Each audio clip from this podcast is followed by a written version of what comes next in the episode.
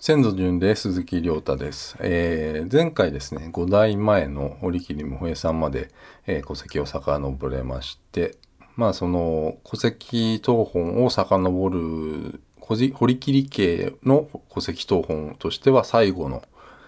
えー一番古い戸籍謄本の人であったと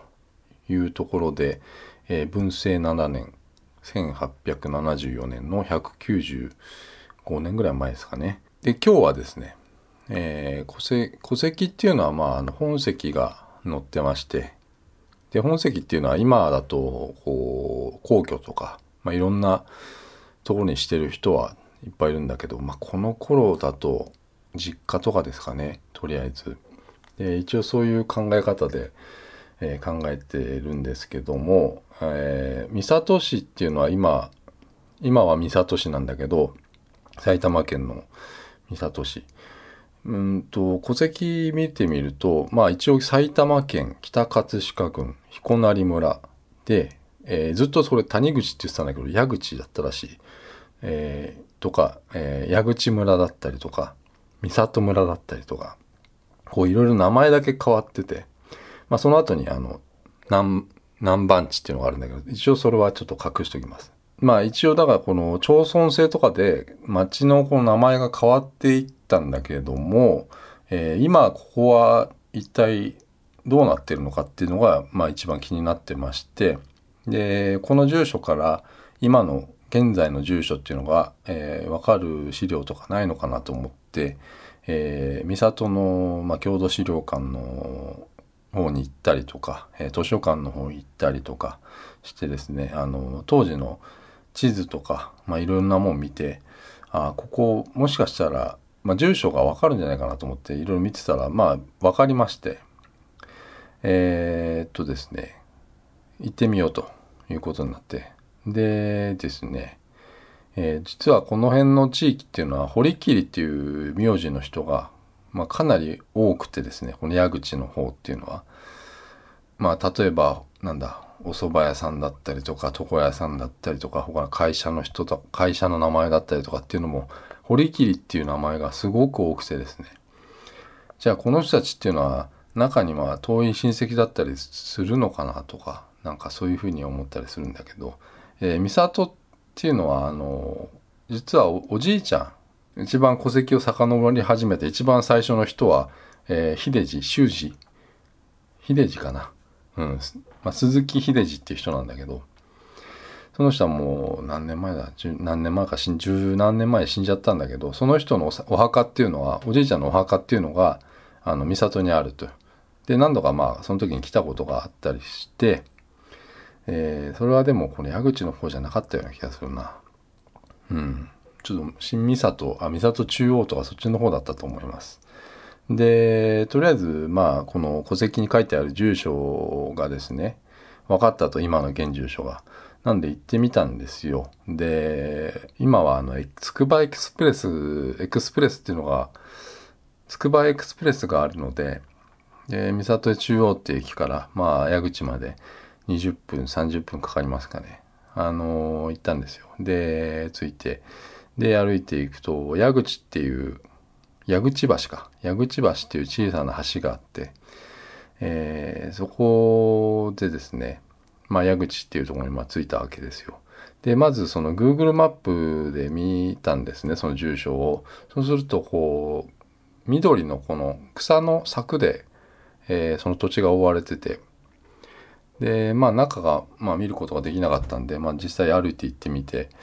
あ行ってみるとまあかなり広い土地で50メートル四方ぐらいの土地なんだけどそこがこの現在の住所で、えー一応だからこの戸籍一番古い戸籍に書いてある、えー住所もここであろうっていうことで、えー来たんだけどまあ入り口は一応、えー、と開いててでその敷地の中に2個お家があってで下は砂利道みたいになってて。で広いんだよねとにかくね。で中にちょっと入るわけにもいかないなと思って表札探したんだけど表札もなかったんだよね。だから実際にそこがまあ折木さんっていうのかどうかっていうのはちょっとあのその時点では分かんなくてですね。でその日はまああのまあその辺りの周りの中川とかなんだえー、神社とかいろいろこう見て回って田んぼとかあこの辺でまあねこの先祖の人たちは、えー、生活してたのかなっていうことを写真撮ったりとかしながら、まあ、その日は帰ってでその土地をですね、えー、確実にこの堀切家のものであるっていう、えー、もの資料を見つけたいなと思って後日ですねこう調べたら、えー、まあ登記簿、え土地の登記簿みたいなとかがあってそれは実は誰でも取り寄せられるっていう、えことで、え登記簿と地図地図じゃねえな。これなんだ？手元にあるんだけど。図面みたいなやつがあってこういうのってなんかそういう土木系の建築会社とかこれ使ったりすんのかなこういうの。っていうのを、えー、取り寄せたんですよ。でそれと同時に、えー、旧土地台帳っていう資料もあってでそれはですね明治の20年あたりに使用されていた土地の所有者が載っている、えー、この資料なのでもしそこに、えー、明治20年ぐらいだから、えー、おそらくまあ幕末ぐらいの人が載っているであろうと言われているものですこれは。で今これも取り寄せまして、えー、そう見るとえっ、ー、と、今の所有者も堀切さんなんですね。だから当たってたんですよ。うん。で、この昔の土地台帳、旧土地台帳っていうのを見ると、堀切さんなんですよ。だから当たってるんですよね。もうビンゴですね。で、その旧土地台帳の、えー、これ、これも同じように一番代々こう受け継がれてる人が書かれてるものなんですよ。で、見ると、一番最初の人が、堀切新之助って書いてあるのね。でも新之助っていう人は俺が持ってる戸籍には載ってなくてでこの人また謎の人だなと思うんだけどそのつこの新之助さんからえー、円五郎さん堀切円五郎さんに相続されてるのねこの土地を。で俺俺はその茂平さんから円五郎さんに息子の円五郎さんに円五郎さんっていうのは俺の4代目のおじいちゃんね。うん、ででも新之助さんは全く知らないなっていう書いてないから、うん、だからえっ、ー、と要は親から息子に代々こう受け継がれてるわけ。で円五郎さんの息子っていうのは清次郎さん長男が清次郎さんっていうんだけど清次郎さんは割と、えー、もう早い段階で亡くなっちゃったんだよね20代の前半ぐらいで。でえー、その次の久五郎さんっていう人に、まあ、僕の俺の3代目の、えー、おじいちゃん久五郎さんに受け継がれてるわけ。うん。だから代々こう受け継がれてるんだけど円五郎さんの、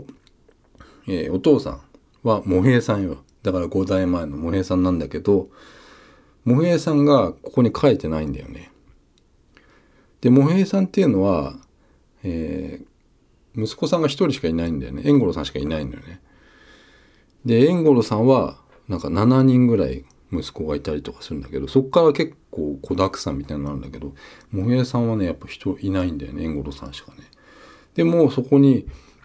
載ってないんだよね。そのもへさんの名前は。うん、ちょっとわかんない。新之助なんていうなんか違う人が載ってるから。なかなかだから、もへさんのここの戸籍謄本に載ってる住所っていうのは、また別にあるのかなっていうところで今まだそこまで調べきれてなくてただえっ、と円五郎さんからの戸籍に載ってる住所っていうのは、えー、今でも続くそこの俺の行った、えー、まさにそこの土地が、えー、ずっと受け継がれてるっていう。だからまあうん。結構だから何年ぐらいだ170年とか80年は一応そこ,、ま、そこに、えー、で生活してたであろうということが、えー、分かりましたっていうことで、えー、今回はここまでしましょう。